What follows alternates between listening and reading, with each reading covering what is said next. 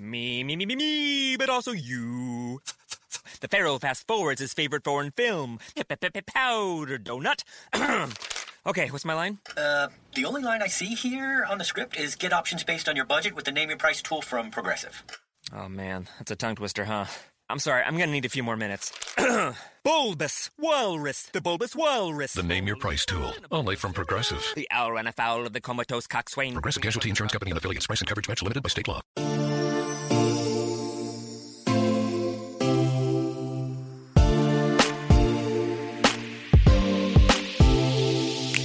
Welcome to Is This Real Life? A podcast that relates the quirkiest aspects of pop culture and reality TV to our own lives. I'm your host, Mandy Slutsker. Let's get to it.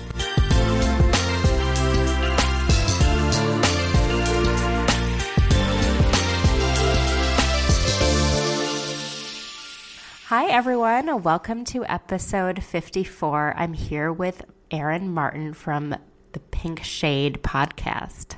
Hey, how are you, Mandy? I'm excited to talk about Beverly Hills. So, what did you think of this week's premiere? Super thrilled. I mean, I will eat my words later if the season turns out to suck the big one, but I was overly pleased with what we were presented with. I love how it started out with the 2 months later fight. You know what I mean? In Kyle's uh, with Kyle and Lisa in LVP's Villa Rosa. I love that beginning scene. The camera work that they had with like the flashing of like the scenes. It was so dramatic. It was amazing. It was so dramatic. And do you know that they have a new, not production company, it's still Evolution, but they have a whole new team of producers this year? I could tell. I've heard that, and I've heard that's part of contributing to some of the drama between the women. It is. It is allegedly. And here's what I've heard I've heard this from Jenny McCarthy because I go on her show weekly, and she was out in LA filming The Masked Singer, and she talked to some people from the new production team, and she got some inside scoop. So, do you want to hear it? Yes. Okay. Well, the word on the street is that you're right. This is contributing to some of the drama this year because LVP has actually had it written into her contract in years past that she will not be the center of drama. She also uh, has been very, very tight with the lead producers, with the people on set. I mean, they get very close to the teams, but it, there's always been favoritism showed toward her, and people have picked up on this. I am not an LVP hater. I love her for many reasons. I think she's a great housewife, but I like the fact that this year what we're hearing is that, that there's no favoritism being shown. Mm-hmm. And I think that is probably sticking in her craw and contributing to why she quit halfway through because things are not going to go as she would like them to. You know, even though it might be a personal thing um, among the women, there might be something real there, fine, but it's also a production thing because she is not used to being shown in any kind of negative light. And she said she would never do the show again if like what happened in years past the gang up happened again and that, i think that's exactly what happens this season. Now it might be for legitimate reasons. Then secondly and this is the more fun tidbit that i got jenny said that they forbid glam squads from going on the trips with any of the women oh my I god do you love that I oh like, my god so they're gonna have to do their own hair and makeup yeah, they're gonna have to slum it like the rest of the Housewives franchises. That is hilarious. I love that rule. I'm like, please let that that be true. And we know LVP does not go on the cast trip with them to Europe. Where do they go? They go France, maybe. Yes, yeah. So they she doesn't go on that. Now that could be for other reasons. Anyway, that's the tea. That is crazy. So I've definitely heard rumblings that the favoritism issue, but I had no idea it was written into her contract. That was about two, what was that, two, three seasons ago? It was actually, uh, yeah, published. I mean, people, it was like a known fact that she said, wow. I want to highlight my businesses, including Vanderpump Dogs, which was just starting up that season. She wouldn't sign unless they agreed to these things. And she didn't want to be at the center of any negative storylines. But you know, she did get what she wanted. Vanderpump Dogs is at the center of everything. Well, yes, it certainly is. I mean, should we just start there with yes. the dog catastrophe? That is happening? I mean, this is what are we going to call this? Like Chihuahua Gate? I have no idea what to call it. I someone is going to come up with something brilliant, but I just can't get over that she filmed this scene where it was so clear that there was drama happening, and yet she expects this not to be a main storyline. I that was so fake. I It mean, that so smelled fake. so fake to me. And that thirsty employee of hers, who is like Cedric 2.0, Oh my gosh, yes. he wanted to be in the scene so badly. I feel like she set him up to be the fall guy because he was just salivating to basically spill this whole story on camera. And then as she was crying later, did you see him pop in in back of her like a, uh, no Yes. less than 5 6 times trying to be in the scene. He wants to be a housewife. So it sounds like what happened, and I think we all knew this before watching last night because of things that were published in the press. But Dorit adopted a dog from Vanderpump Dogs, and instead of when it it bit her kids or her husband or whatever it was, it wasn't the right fit. That is totally okay. But instead of doing what it had in the contract that she signed with Vanderpump Dogs and returning it to Vanderpump Dogs, she instead rehomed the dog herself to a friend that later brought the dog to, I think, what we believe is a kill shelter. And that because the dog was microchipped to Vanderpump Dogs, it was returned there. And that it sounds like, at least in the setup of these scenes from this week's episode, that her employees were just pissed that one of their dogs ended up in a kill shelter, number one, and number two, that it was a close friend of Lisa Vanderpump and a housewife. You know, she didn't seem to ever, you know, be held accountable for her actions. And it sounds like there is a $5,000 penalty for what she Yeah. did. I mean, it, was like a Scientology contract what you were talking about. It was like a billion year contract, uh, thousands of dollars worth of fines if you don't do what they say. And you know what? Good for them. I'm glad that they have that kind of a contract. I have uh, many thoughts about this. Do you want to go ahead and share what your reaction is first? Go ahead. Go Well- ahead. You you tell me first. So my reaction is initially that I mean, Dorit, you gotta read what you sign. You just come on. And when you're adopting a dog, especially one from like a shelter, which is a, basically what Vanderpump Dogs is, you need to know that there's going to be emotional issues that the dog has. It's not like just getting a brand new puppy that's never had any negative experiences. The dog is at Vanderpump Dogs for a reason. And if you're not willing to put in the time and the effort and the money to get that dog to be well adjusted to your family, then you should have never adopted it in the first place, number one. And number two, you should never, ever try and rehome a dog as if you know what's better for that dog than professionals. I could not agree more. I, I, I, agree with absolutely everything you just said. 100%. Also, can we can we make note of the fact that Dorit was not training this dog. The 6 or 7 nannies were. And also that PK probably like got in it with the dog and got his little tiny scratch or the gash out of his face when he probably bad. was trying to discipline the dog or take it away from nipping at one of the kids in a non in a in a non-kosher way. I mean, I don't know how to say it. You this is a puppy. You have a puppy. I have a puppy. Like oh man. and I, I I know, right? And, and girl, I It's you know tough. what? We're we're weary. I'm weary. I am like still training this dog two and a half years later, and I've realized I'm not a good dog trainer.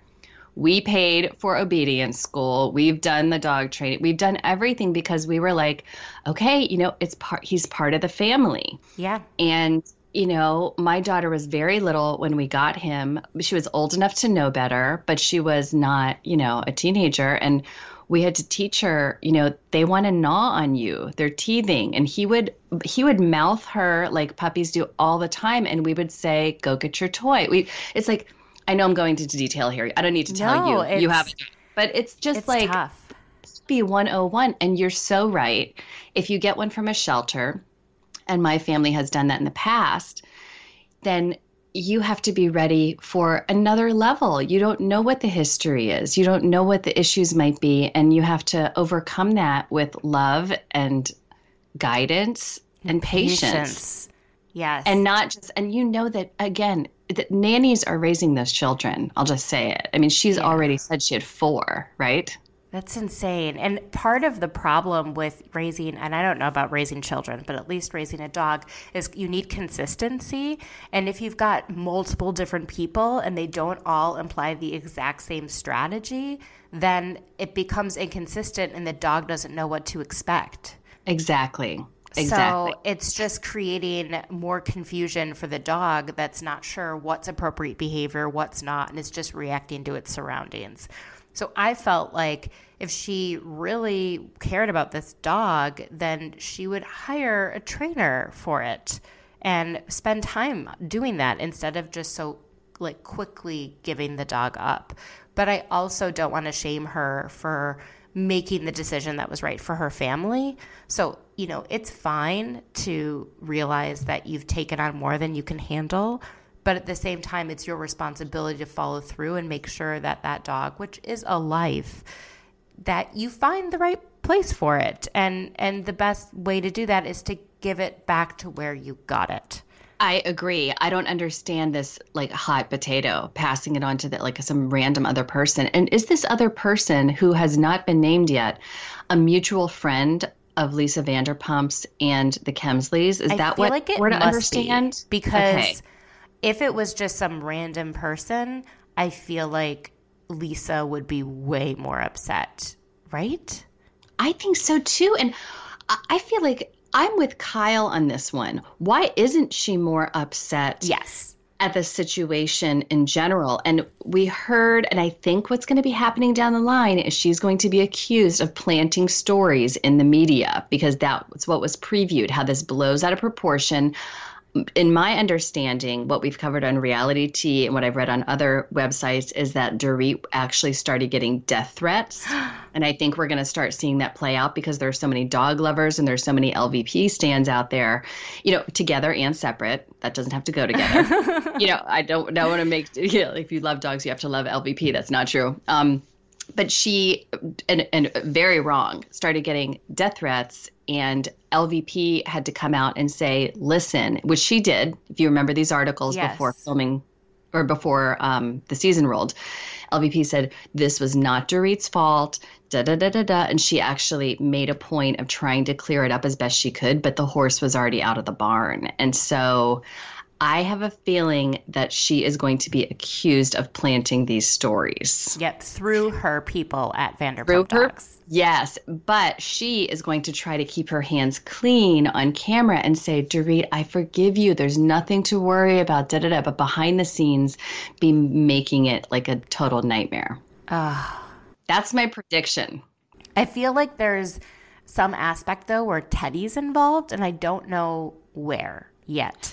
Well, Teddy's involved because she is friends with one of Lisa's employees. I forget his name, but they specifically, you know, connected them in this episode quite clearly a few times. And Dorit is very upset because she thinks Teddy has been gossiping with this guy behind her back, but really, this guy and Teddy kind of became close because she was involved in a few charity events and he told her this story before anyone else. Right, and she didn't seem to share it with anyone. She didn't share it with mm-hmm. Kyle. It looked like Mm-hmm. I trust Teddy. I do.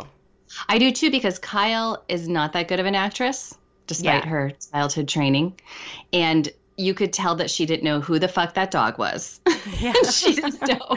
She She's didn't like, know why is Lisa was acting so strangely, and she didn't know why that thirsty Vanderpump Dogs employee was like being so extra. Like she, it took her a few minutes to to to figure out what the hell was going on. So I agree with you. I don't think Teddy shared anything with her. It's uh, it's so bizarre, but I did watch last week when Teddy and Kyle and Lisa Rinna were on Watch What Happens Live, and Andy asked them, you know, which like who is going to come across the worst this season, and they said LVP, but they also said Teddy for a period, and she agreed.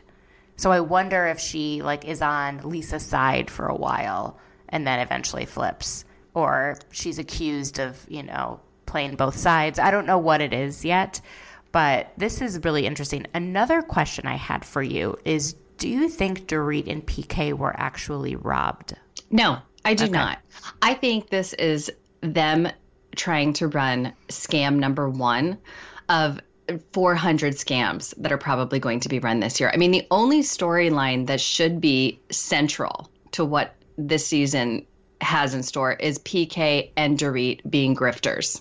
Yep. Because they owe so many people millions of dollars, and I cannot wait. And I'm hoping, I'm crossing my fingers that that video, that iPhone video, is shown where Dorit gets screamed at yeah. by that woman on vacation. Yep. About like, you owe my friend money.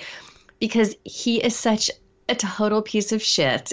And I feel like she's, first of all, she copies everyone. She copies Erica's style, or she tries to. Now she's copying Kyle's robbery. She copies LVP's accent. I totally feel like she's setting it up to be like, oh, I lost all my possessions. We don't have anything because they're going to have to declare bankruptcy. But at the same time, if you do get robbed and you have insurance, you can get those possessions back, especially if they're really inconsequential things like purses. You can't get back sentimental things, but you can buy a new TV. Like she was saying, she has lost all of her purses, all of her jewelry. You get that stuff insured. That's true. That's true. You know, she might have learned from Kyle's actual robbery. Yeah. And decided that she could get something out of it. I want to see PK and Dorit come clean, and I don't know that that's going to ever happen. And it Ever. really frustrates me. Because I think they do have a real love. I don't know why I think that. I just I do feel like too. they do. I do too, but I think they're partners in crime, and I want to know more about the crime. Yeah. You know, it's like I'm not interested in him dressing up as James Bond and looking like a sweaty potato and talking about how he shaves his hands. Blah.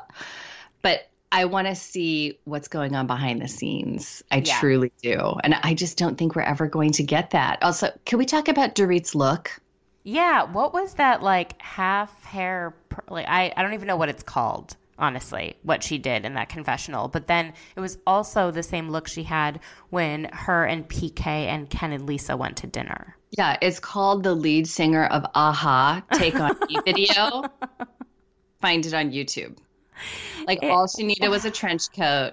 It was an 80s craptastic, not good 80s, bad 80s. I mean, this woman is such a try hard with her look and she's so beautiful. And her style was so great the first year.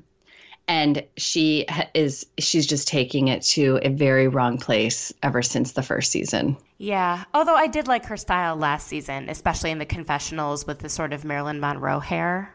I did not like her style on the show. Whatever she Oh, showed show, up in, yeah. she was wearing like the uh, Charlie and the Chocolate Factory weird wigs. I, I was not up for any of that. I have a feeling that, I mean, we already know this is going to be true. We're going to be seeing her in a different bathing suit every single week. And she's going to say the name of that bathing suit. I did not think the one that she was wearing was that flattering at Kyle's party. And I think she has a killer body.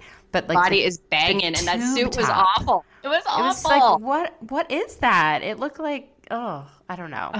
God, the two scariest words in the world are pool party. And I feel like they're going to have pool parties constantly just so Dorit can like shill her wares. Maybe that's in her contract. Seriously? It probably is. Yeah, so Teddy's going to look bad. I, it's probably all based on the LVP drama. I mean, I like the fact that she's getting into the mix a little bit more this season and she's not going to be so scared and, you know, kind of quiet. She's already hashed things out with Erica. I feel like Erica is coming on really nice and maybe she's trying to make up for being so cold and strange last season. yeah. She's like she really embraced Denise and she was all about meeting her. I thought that was interesting. I feel like she thinks Denise is on her level of cool. And for whatever reason, Teddy wasn't. I don't know why. Because I don't think there's an, anything inherent about Denise Richards that makes her cool. Like, she's gorgeous and she's been in Hollywood for a long time. But she seems like a normal person just from, you know, watching her interactions. She doesn't seem like this outrageous character. She I mean she's been on reality shows before and she is very kind of a laid back down home girl even though she is this Hollywood figure and she has this crazy backstory with Charlie Sheen. I really like her. I mean I like what I've seen of her. I don't know her, but I like her. I like her as a cast addition. I love the fact that she has this Charlie Sheen connection that we've already seen come to the forefront? Because I was thinking, are they going to address that, you know, throughout the season? I love that they just started in right away with right it. away, multiple I times. Love it. I love it. I, I, mean, didn't that's realize that amazing. Kyle was dating one of Charlie Sheen's friends when they were like teenagers, and he was part of their group. I had no idea she knew Charlie Sheen like back when she was 12, 13. And then another Yes. layer is that Kyle, Lisa Rinna, and Denise Richards were part of a Hollywood moms group that had potlucks about 10 years ago. It's like, what? That I love that that exists. This I is love what I want exists, too. from My Real favorite Beverly thing Hills. about Kyle and Kim Richards is their backstory. That's Mm-hmm. all I want from them. And so anything that takes them back to that childhood, that messed up childhood, is good with me. So if they're going to talk about their connections to them when they're teenagers, and you kind of see Kim later on get into a tiff with Denise, I just, I love all of that. I want to dig through their past like it's a graveyard filled with bones. And I want to know, I wonder if Denise will ever open up about what it was like to be married to Charlie. Like what made her fall for him, what was good about him, and when she really like realized she needed to get the hell out. I hope she does. And if, if she doesn't, that'll be a huge miss on the part of this show because that's really why we watch this stuff. We watch it not to see their filtered presences. We want to know the stuff that's going on behind the facade. And that's why Lisa Vanderpump doesn't do herself any favors when she tries to facilitate storylines too much. And she also could use this season to talk about her brother more. I know. It that really, really does break my heart. an opportunity. I mean, I would understand if she didn't want to film, period. But if you do move forward with filming, then I feel like you need to be yourself and to show everything. And grief is so tough, but we've been watching, you know, Jax and Lala on Vanderpump Rules really open up with their struggles about losing their father. And I really appreciate seeing that. It's unfiltered, it's honest, it's messy, but I kind of want to see that from Lisa too. I mean, it's not just she lost her brother, she lost her brother to an overdose that was I know. suicide. I mean, this is a common, unfortunately, a common issue that we're dealing with in this country, and a lot of people have been affected by it. And I think a lot of people would love to hear from her a, a little bit more about that instead of just closing off and I then agree. lashing out at Kyle and then crying and apologizing and saying how stupid she is. It's like, okay, that makes sense now, three months after, but like, what about next month? What about the fifth month after? Are you going to at some point talk about what happened? Right. And I even Lisa Rinna has done some of that. I mean, especially back when she was calling Kim out for her for her addiction, mm-hmm. and Kim was acting like she was sober, and she was not.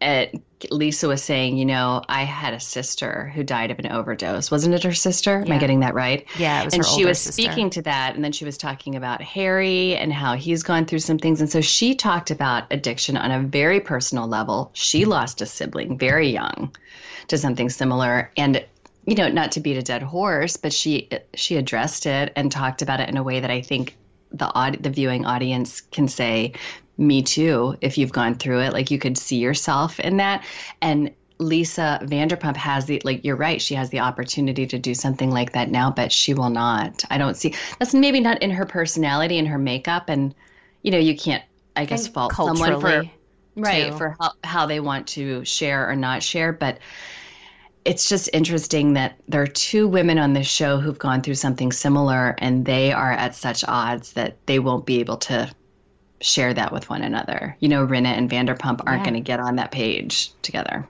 I know. One interesting thing I did notice throughout while they were filming is, you know, all the jokes about while Lisa Rinna did address addiction in her family, she does have that bag of pills that she carries around. She which does. I find it hilarious because it's like, you know, they're not all like prescription pills. They're like she said they're mostly vitamins. which I- vitamins and I totally Advil picture and, they like- are. Yeah. Yeah.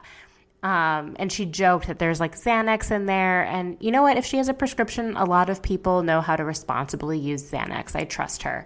Um, so she joked about having a Xanax smoothie that she carries about this bag of pills. And then I think she made a s- image on social media of a cupcake that Yep. had like pills on it. Yep. And it was for Lisa Vanderpump's birthday, maybe. And people thought that was really insensitive because her brother OD'd on pills. And so that seemed to be a misstep by Rinna. And I wonder if we're going to see that.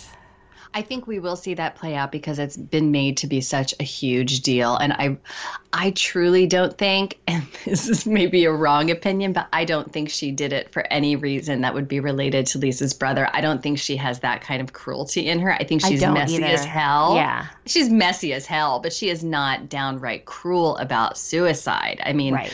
I truly think she was joking about her own pill bag. Right. Now, Twitter loves to, at all social media, and I can be in this camp too, so I'm a hypocrite for saying it, but loves to be outraged, right? So Oh, yeah.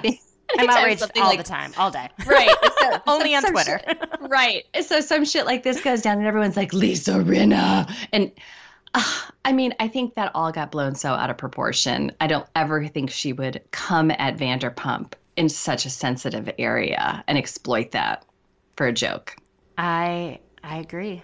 Now, what I wanted to hear from you is how you think Lisa Vanderpump is going to kind of be portrayed both on Real Housewives of Beverly Hills, but also on Vanderpump Rules, because we're seeing this crossover.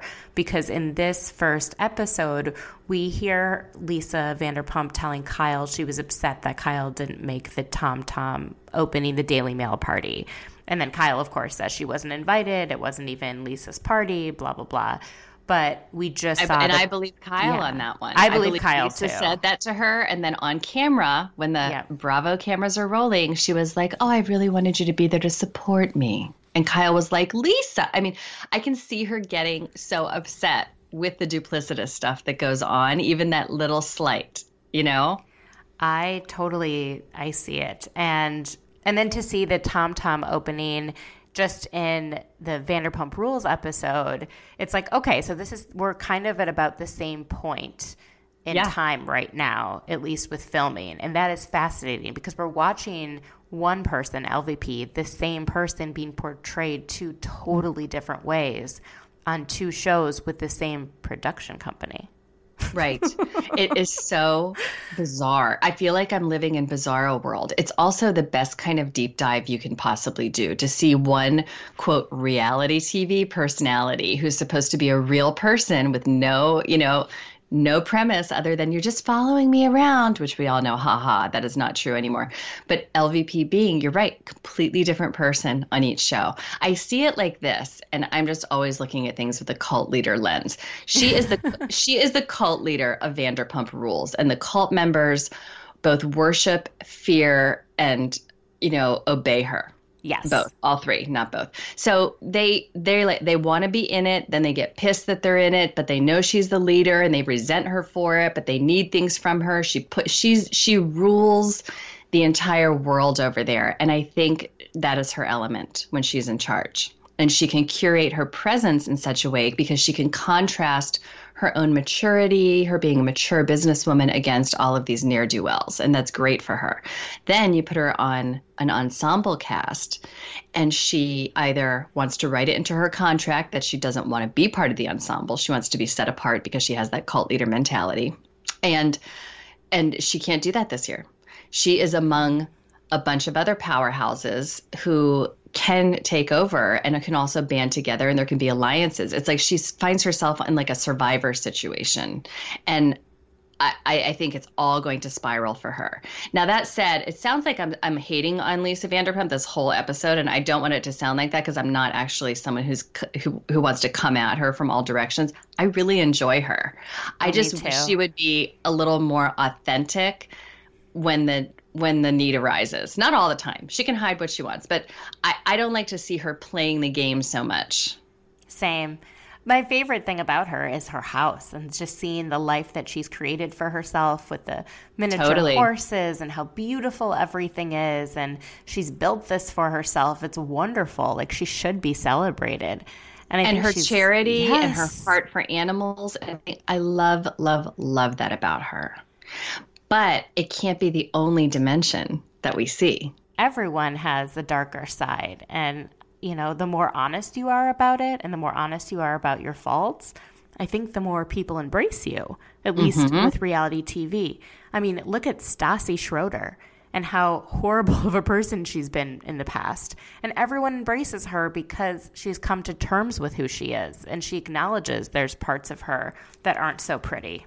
Right, exactly. I think everyone loves a redemption story too. And uh, there's been no real need for LVP to ever have a redemption story. I mean, she was attacked that one season, but most people kind of rallied behind her as viewers and said it was an unfair thing. And then Brandi got fired, and you know, take care of that. And then Rinna and Eileen want to come after her, or Yolanda. You know, she goes up against them and she wins. And I think this season, maybe she knew she couldn't win, and so she had to step out. And I think the women do have a lot of compassion for her losing her brother. I mean, a lot of them have either lost siblings or parents in really tragic circumstances. So I feel like they really do care and are thinking about where she's coming from and is she lashing out because of the pain that she's in. But at the same time, it can't be an excuse for everything. Right, right, exactly. I mean, I don't know. Like we said, it needs to be more 3D all around for every single person. Now, I would I would say that Erika Girardi, Erika Jayne, who still pisses me off that we have to call her by two names, she made a huge mistake last season in trying to get really one dimensional with the stupid Erika Jayne persona. Like she needs to go back to being more three dimensional too. And she, I thought she was in her earlier season or seasons. Yeah, talking about yeah. her son, right? Seeing more about her husband and her family life, and yeah. Right. Last season, though, it was like, oh my God, her writing that book. And I read that book and it was I, so one dimensional. I couldn't Ugh. get through the book. Oh I feel God. terrible. I actually got the DC library to put it like you can like request books to be on their like ebook like I don't know what it's called, Overdrive or whatever. So I yeah. requested that book. I was like, "Hey, Erika Jayne's got a book coming out. You guys should like get this in your library." And then they notified me when it came, and I was like, "Yes!" And I like couldn't get past like chapter three. It just it felt like it was know. so surface. It was so surface. It was not a memoir. And it wasn't written by her. It was written by Brian Moylan. Um, right, who's a great writer, but he can only writer. work with what he's given. And right. she didn't give him very much. Right. Mm-hmm. And I mm-hmm. know he like adores her and thinks she's great. I just felt like it was glossed over, like everything. It wasn't raw. I didn't feel like I really understood who she is as a person. And that's fine. She doesn't have to share everything, but then don't write a book. Yeah, exactly. And I also don't want to see her stage performances every single episode or I, I don't want to see her with Mikey. I'm really hoping I'm hoping that part of the production ban on glam squads is just the viewers being completely annoyed with Mikey and company because I mean she was filming with him far too much. Yeah, I did see Erika Jayne in concert in December. Shut I'm up. not kidding. Oh my god. Tell we me bought, what, tell okay. me what it was like. We got Detail. tickets the day before cuz we were holding out. We're like are the prices going to drop? Is it really worth $50? It was, I thought. Um, it was also walking distance from where I live. So we went. There was no opener.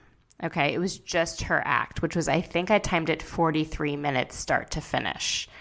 So the concert, like a Housewives episode. Yes. The concert was only 43 minutes, but it was really good. She was incredibly talented. Her costume changes were unreal her dancing skills were great. She sang for part of it. It wasn't all lip syncing. And we did see Mikey. oh my God. So she had costume changes in a 43 minute set? Four, I think I counted. Stop. i I'm oh not kidding. God. And they were all completely different. It was That's crazy. Something else. And even oh she doesn't have that many songs, which is why it couldn't be longer than that. And some of the sets that she did were singing other people's music. So it wasn't even all her own music the whole time, but oh she was incredible. That's incredible. amazing. Well, that's cool. You have an upclick. Did you do like an iPhone video or anything? oh, anything? I have so many. I'll I'll send them to you. They're oh my god, I would love to see this. Now, and have you seen Class with the Countess yet? I have not yet. Wouldn't it be great to see both of these shows and then yes. do like a full salon.com review? oh my god. like, I I think once I saw this, I was like, Erika is genuinely talented. Genuinely. If she was Ow. a pop star in her 20s, I can't even imagine what she would do because in her 40s, she does things that even if I trained every day of the week, I don't think I could do with my body. No, I certainly couldn't. Or I'd be like peeing a little bit Yeah. if I did. yeah. I'd be like, and that this is 40. Like this is what happens. The yeah. So good for her. Best part of all of this is there were two housewives in the audience.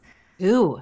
Um, Gizelle from Potomac and Okay. Karen from Potomac. Okay. Now- oh my God. Did you talk to Karen at all? No. So Karen was exactly like she comes across on the show. Exactly. Totally like in her own world, thinks she's the grand dame, went backstage with Erika while Gizelle left because because people were like, Gizelle, like where's where's Karen? And she's like, Karen's doing what Karen does. Oh my God. said- Shifting her wig. Okay. Shifting her wig back on and going backstage. going backstage. So then I followed Gizelle out because I'm just like, I was like, okay, I'm not going to like video her. I'm not going to be a creeper. I'm just gonna like, we're walking the same direction. So we I, were, I we happened were to going filming it on my phone. Like no biggie. So um, I do have a picture of myself, like like trying to do a selfie, and it just doesn't work. It's all blurry. But she was escorted to a Mini Cooper, and she drove herself home. What? Yes, I'm not kidding. Why does that shock me? I don't know. I just like actually like- legitimately got shocked. I was beyond shocked. I was like, okay, number one, she's sober. She's driving. Number two, wait, why did she drive into DC? She could just get a car service. She could have someone waiting for her.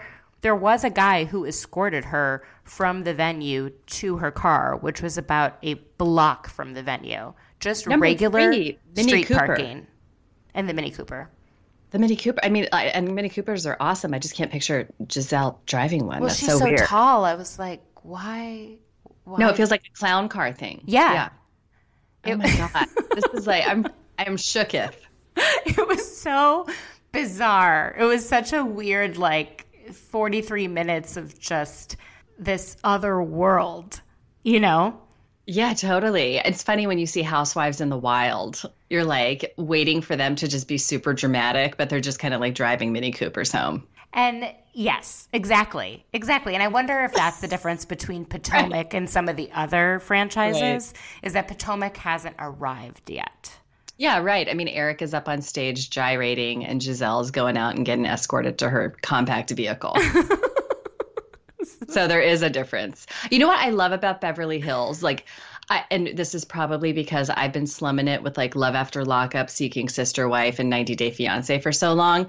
I was like, oh, I forgot how visually pleasing this is to the eye. I love Beverly Hills their possessions. I love their homes. I love, with the exception of Erika sometimes and Dorit, their fashion. I just, I love the weather. It's just like, oh, it makes me feel so good looking at it. I used to only watch the housewives that were in California because of the weather. Right? I know. This time of year, too, and where I am in the middle of the country, going through like blizzard hell on the heels of polar vortex. I mean, the opening scenes, even, they just gave me so much joy. I loved it. I love seeing their closets. I Mm-hmm. love seeing Teddi's new house. It's not my style, but I love it. I that is my style. I love her house, but it feels like bad feng shui based on the conversation I had with Jennifer Bonetto on a recent episode. It was actually probably a couple months ago, where it's all those multi levels looking over a cliff. Yeah. But I do like that style. I am drawn to that really modern look. So I love the house porn on Beverly Hills. It's I love Kyle's house. Her house is beautiful, and I'm glad that she didn't move from it right, Right. away. And I also loved seeing a charcuterie expert, which I didn't know was a profession, but I'm all about.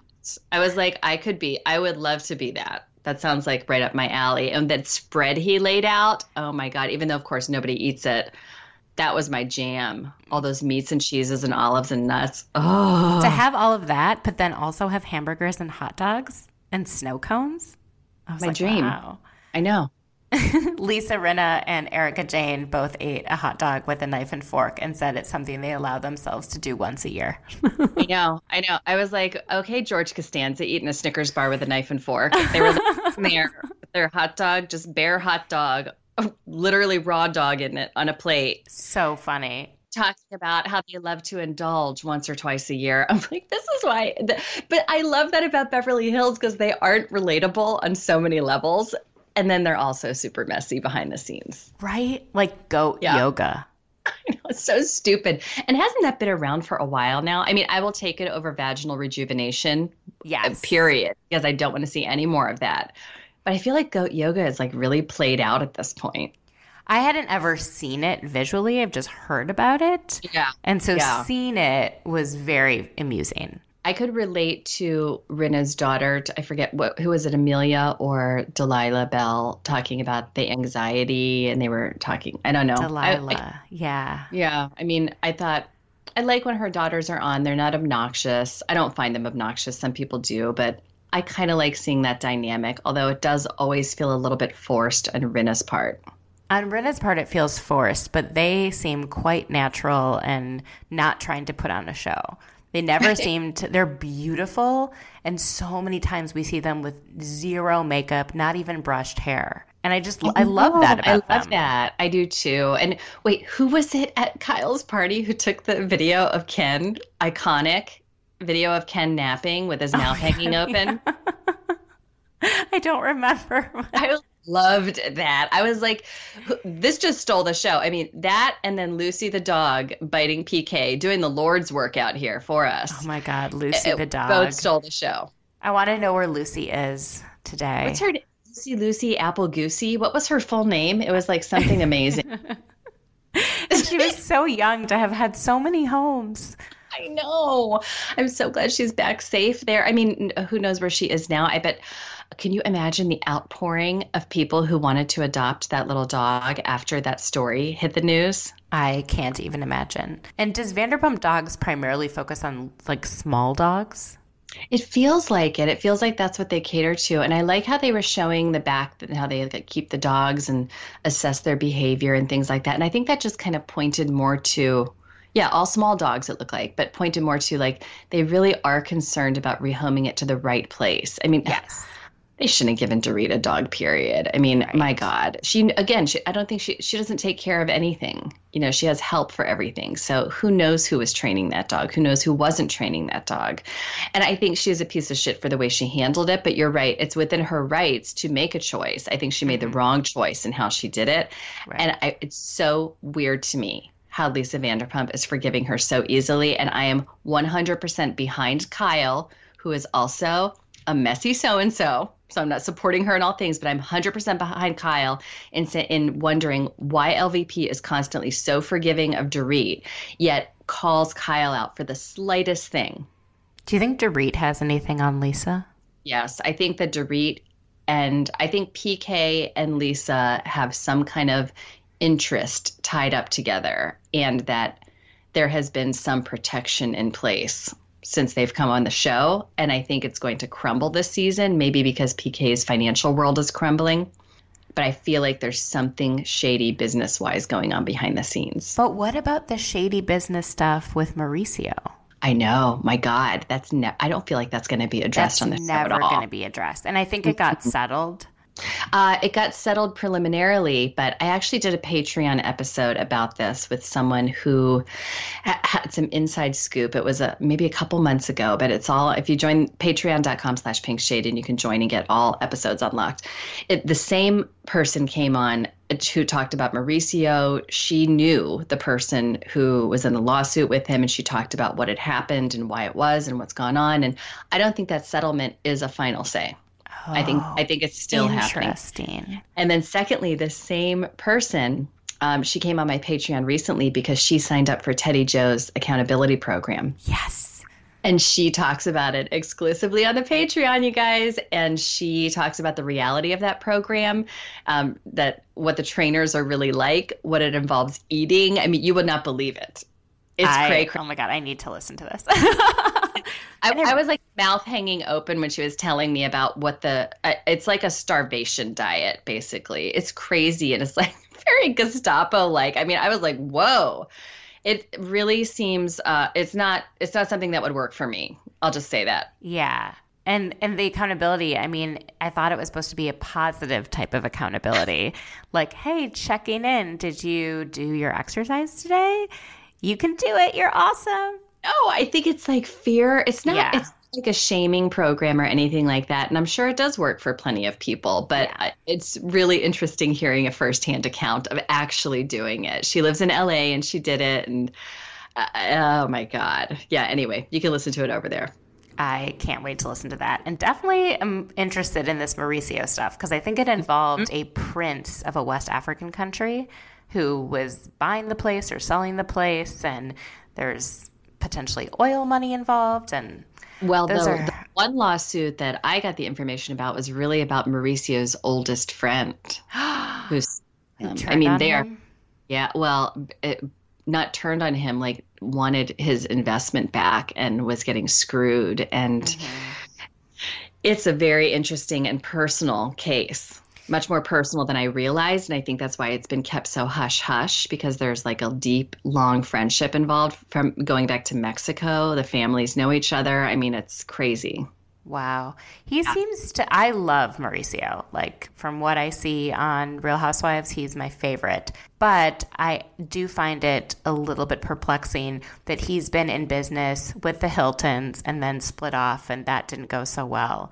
And then he's had these business issues with seemingly long term friends. So I feel like maybe he potentially might be too ruthless for his own good business wise.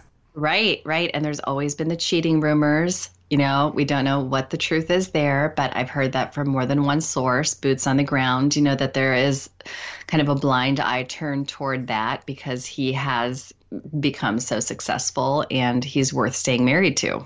And because she saw, I think her mom kind of turn a blind eye, right?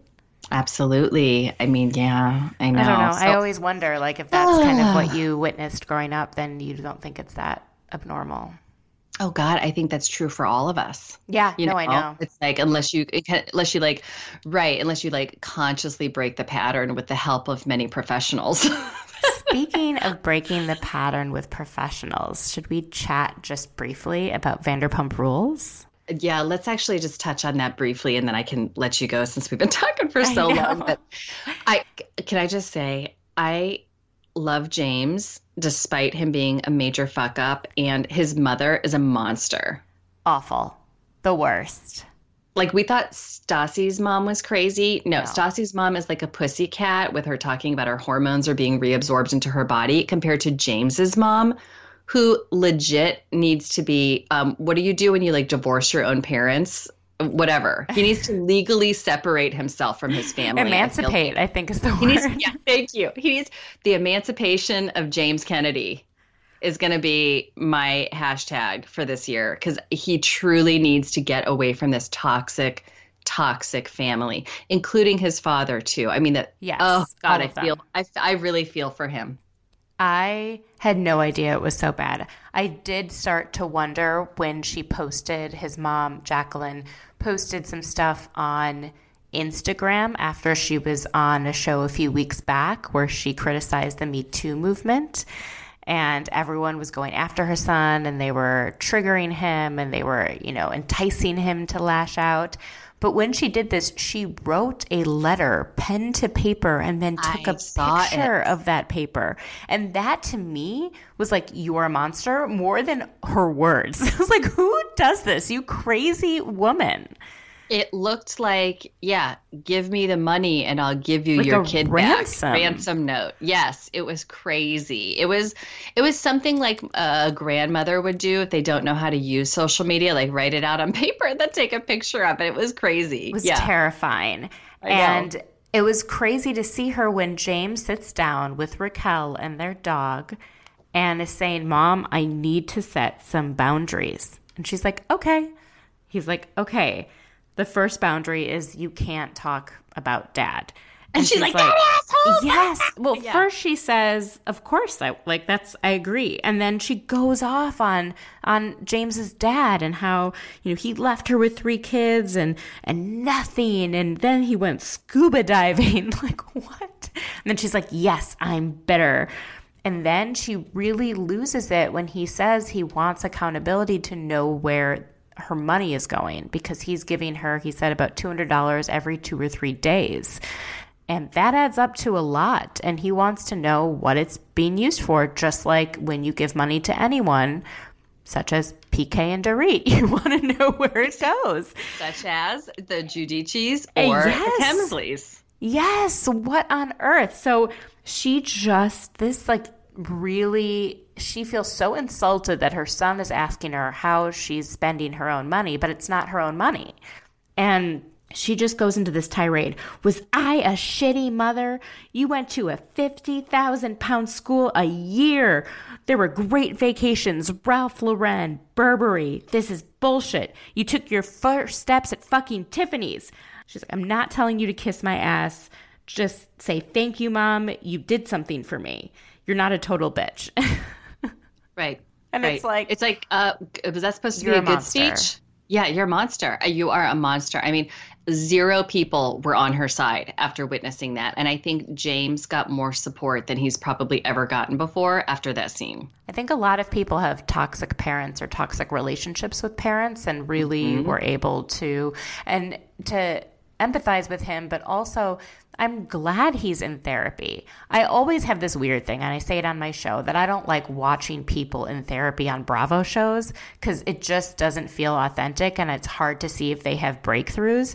But for some reason, it doesn't bother me as much with James. He is responding to therapy. He wants to be in therapy. Look at the difference between him being in a therapy session and Jax Oh being in a therapy session, or Jax being with that like whack job Reiki healer. naturopath, Reiki healer. Reiki. Yeah, trying to be Jason last year as like Jason, like the serial killer Jason. Okay, we can get behind that, but he is completely uh, diametrically opposed to someone like James, who actually is trying to change. I, I really, I don't know if he can, but I feel like he wants to. And Jax just wants people to say, keep telling him, yes, you've changed. Good for you. He doesn't really want to change. Right.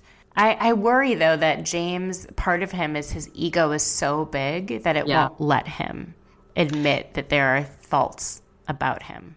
Well, if he really takes some kind of 12 step program seriously, or Yeah. if he has that like sober coach, I think they can help him with that ego piece. But I, I just really hope, I mean, it, like, it's like takes a village. Like, he needs a village around him to help him. And it can't just be Lisa Vanderpump giving him his job back. And Tom Sandoval babysitting. Right. And also, like, his mom going in and begging for James's job back and then to employ her other kid. It's like, hey, can you get a job, lady? It's, oh God, she's a monster. Also, thought it was interesting that Jax is in therapy because he says, and I quote, if you get married in the Catholic Church, you have to go to therapy for a year. The Pope decided it. Right. right. I know. Jax is really. His was intelligence like- is just staggering. I'm not. Catholic, but I'm pretty sure that is not the exact quote. Like that. Also, do we do we do we think that maybe when he walks into a church anywhere, it's going to just spontaneously combust? I mean, I can't believe Jax is even being allowed to get married in a Catholic church anywhere. I wonder if the reason that they're getting married in a Catholic church is because his dad was Catholic. Because I can't think of any other reason. Because Brittany was raised Pentecostal. We've seen her church. Exactly right. And- Which that's how I was raised too, and that is Yeah. not Catholic. So right. I can't even imagine that he's being allowed to like enter a place of worship. There's also some kind of interesting things I've heard about the um, minister who's marrying them or the priest. Have you heard anything? No, tell me. So I've heard that he's just had some like homophobic comments on his Facebook page that people have dug up, like pretty openly, like homophobic. Um, not necessarily just like I disagree with that lifestyle, which is also not great. Uh, and people were asking for Jax and Brittany, who they work at SUR. They're part of a very kind of pro LGBTQ movement in LA. Like, how could you let someone marry you? And I think this person has been friends with Brittany's family. And so then Brittany's mom, Sheree, got online to defend this pastor and said, oh, people will always come after, you know, you.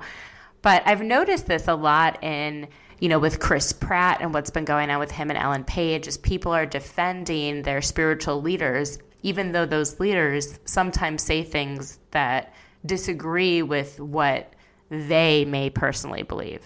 It's That's very, interesting. Now, I, I mm-hmm. you're really giving Jax and Brittany a lot of credit for like defending or not defending a spiritual leader. And I mean, her mom of the frosted lip probably doesn't even know what she's defending. Sheree's frosted lip. I oh my go on record. I live for it. I live the frosted lip and like the brown chestnut tan is just the look of all looks. Oh man, and and the fact that they're happy that their daughter is marrying him. I mean, I do think Jax has made some major improvements, but to get married so soon after that big of a scandal that hurt you so badly, I guess everyone's on their own timeline. I would like to see five maybe 10 years in the future and see if uh, Brittany's happy with her choice. I'll just say that. she might be because she won't allow herself to feel any differently. Right. If she just makes that sandwich and obeys her husband and turns a blind eye, you know, and creates the beer cheese empire that they know is going to be the success of a lifetime, then maybe it's all going to be good. oh Sounds my like God. you have a lot of hope for them. I, yeah, I you can hear it in my voice. I'm just filled with hope. Now, the last question I wanted to ask you before we go is yeah. any thoughts on Scheana? Because Scheana's been playing victim a lot this season about how the other girls don't like her, they're not nice to her. We saw a bit of it last episode with Lala, her opening up about that. And then during this episode, they go on a girls' trip on the private jet and they all have rooming assignments and she's rooming alone. Now, I Stassi said that on Twitter. She's like the reason she was roomed alone is because she was the only single girl, and we wanted her to have the opportunity to bring someone home if she wanted. Yeah, right. And she knew that, but at the same time, she knows like I've never brought a stranger home. It was not about that. I mean, well, yeah. to be fair, she was rooming with a giant stuffed frog. Right. So there was yes, that. love frog. Not, I think she was not completely alone. She did have like Kermie with her, but she to me is a shell of a person this year because if you have witnessed yourself acting like that kind of royal asshat from that Rob season, I don't think you could ever come back from that. I mean, I don't even know how she would begin to come back from last season's antics. You know, and she probably thought it, she would give it the old college try, but you can tell that she's being a lot more quiet. It's not just about the girls ousting her. It's about, I think, her reflecting on what a shit show last season was for her. Yeah, I, I, I mean, think so. How can you come back from that embarrassment? Being like, Rob loves me, you know, like, and we're gonna get married, and oh my god, and like everyone, and and then the whole breakup, and her naming her Madison Maria Parks Valletta or whatever, her their unborn child. It was so embarrassing and pathetic. And she's not even addressing it this year. She's just acting like she's moving on with Robbie the Bachelor and then this other guy. Adam Spott. Yeah. I mean, it is just, uh, it's, she was so cringeworthy. And I do feel like a smidge of a, an emotion for her. I feel a little bit bad for her, but at the same time, I think she's just too shell shocked to do anything about it. Right. I just always thought that she's not showing her authentic self, and maybe she doesn't know who her authentic self is because she hasn't been that since she was in high school, maybe. Or even then, or, I agree yeah. with you. I don't think she's ever known who she really is, and she's still scrambling, and she's in pieces now because of last season just really blew everything up. I mean, worse than ever before, worse than her divorce, everything. And just to see Ariana kind of mesh so well with the other girls and yet still kind of have her own thing going on and her own ability to have friendships that are outside of the witches of WeHo. Mm-hmm. And to see how Scheana just can't navigate that, I think it must be really tough for Scheana. I thought the one authentic moment we saw from Scheana was when she actually verbalized the fact that she tries too hard. Yep. I was like, She just said that. Wow, that's like the first time I've ever heard her reflect on something that is really true and kind of embarrassing. Well, and also during the confessional last week when they asked her about Adam, and she said, like, were you thinking about Adam when you were dating Rob? And she's like, well, if I say that, then I'll be the girl who was thinking about Rob when I was married to Shay, and then the girl who was thinking about Adam when I was dating Rob. Right, which tells us everything we need to know. But it, but she was being semi self reflective, right? Exactly. Semi. Semi. Scheana, she's getting there, baby steps. Maybe she will be self actualized by age 89. Oh man, we can only hope. Well, thank you so much. Thank for- you. This is so much fun. fun. I love podcasting with you. Love hearing your thoughts. You have so much inside scoop with everything with Beverly Hills. Well, so do you, man. You you went to see Eric and Eric and Jane. I mean, my God, you just brought you just brought all the info. Gizelle But and the Mini Cooper. You're hearing it Gizelle here first, folks. Cooper, breaking news, basically. This is breaking news. I haven't news. talked for- about it yet, but it was quite shocking. Maybe I'm finally coming to terms with what happened. you weren't ready to talk about it for I was before. like, this is just not how I want a housewife to live. this can't be true for us. For humanity, it can't really be true. Well, we're Oh. going to do this again. I would love to talk to you again because New York is premiering soon. oh my and God. Yes. you know we are going to have a lot to talk about as soon as so that. much. And I've mean- been following stuff with Dennis and his relationship with Michael Cohen. I'm like, I'm going deep on that. Oh my God. Okay. Well, we will get together for New York because New York is my boo. I know it's yours too. I mean, the, there there could be no better franchise to me than the Women of New York. It's just the dream team. It just, it can't be better than that. So, where can people find you? Uh, Pink Shade with Erin Martin is my podcast, and you can find me on all platforms. I also have a podcast called Cult Talk with Erin Martin. I was born into a cult, and I interview my mom and other survivors of that cult, and it just wrapped up this past week. So you can binge all 17 episodes there.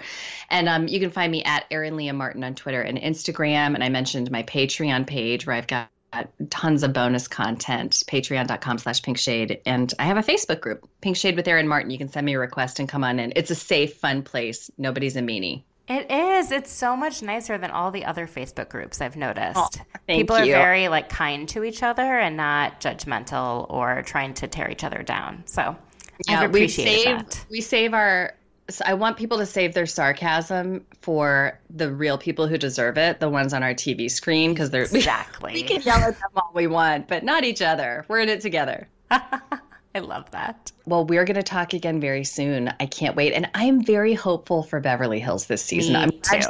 you- I'm glad you are. It's good to hear that. I feel thought- good about it. I do. I- Well, you know, when you've just been dragged through such torture, like with OC this year and in past ah. years with a lot of these cities, you're just like, God, you know, maybe I have low expectations, but I don't think so. I think this is genuinely a good premiere.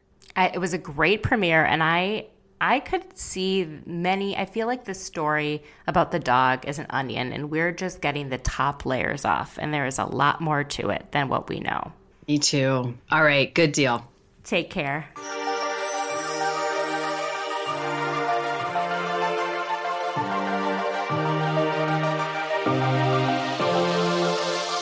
So that's it for this week's episode. Please be sure to subscribe and follow on Twitter and Instagram at ITRL underscore podcast. See you next week.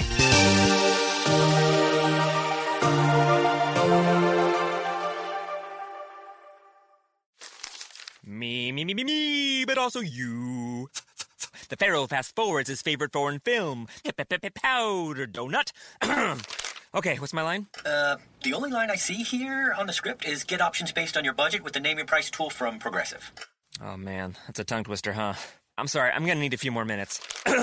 bulbous Walrus, the Bulbous Walrus. The Name Your Price tool. Only from Progressive. The owl ran afoul of the comatose coxswain. Progressive Casualty Insurance Company and affiliates. Price and coverage match limited by state law.